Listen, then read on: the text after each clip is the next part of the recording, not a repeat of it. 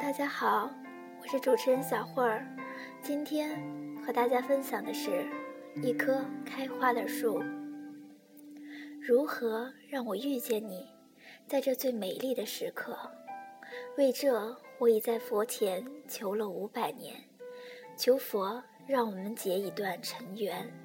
佛于是把我化作一棵树，长在你必经的路旁，阳光下慎重地开满了花，朵朵都是我前世的盼望。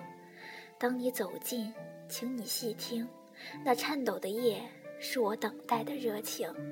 而当你终于无视的走过，在你身后落了一地的，朋友啊，那不是花瓣，那是我凋零的心。